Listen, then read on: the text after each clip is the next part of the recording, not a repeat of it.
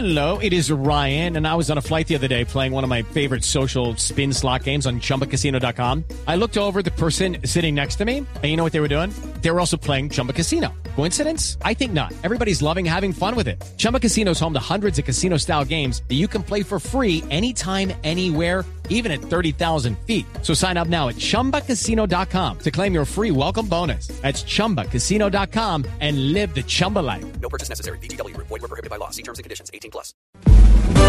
Ricardo Ospina es periodista. Está en Mañanas Blue.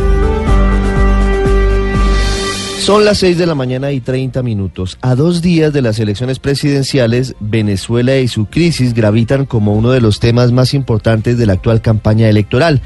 El reto para el nuevo inquilino de la Casa de Nariño será mayúsculo, sobre todo en medio de las amenazas de Nicolás Maduro de eventuales nuevos cierres prolongados de la frontera y con las advertencias sobre una supuesta acción bélica de Colombia. Nuestro país ha admitido que ya está en medio de nosotros cerca de un millón de venezolanos que han huido de la crisis por la falta de dinero, por la falta de comida y de atención médica en territorio venezolano, mientras que en la campaña presidencial hay propuestas variadas. Germán Margalleras plantea una guardia fronteriza y reforzar los controles de ingreso, mientras que los demás candidatos mantienen una posición relativamente benévola con la migración desde el vecino país. Pese a esto, tanto Sergio Fajardo como Humberto de la Calle han admitido que en caso de llegar a ser presidentes apelarían a la ayuda de la comunidad internacional para atender esta emergencia humanitaria que ya comparan incluso con el éxodo de millones de personas desde Siria. Sin embargo, la prueba ácida será la posición del nuevo presidente ante Nicolás Maduro.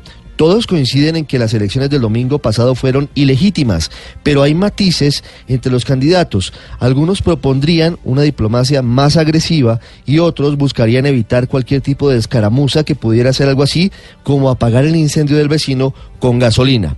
El reto para los candidatos será la formalización laboral de los venezolanos, cómo garantizarles salud y educación y cómo evitar que crezca una ola de xenofobia absurda e injustificada entre los colombianos.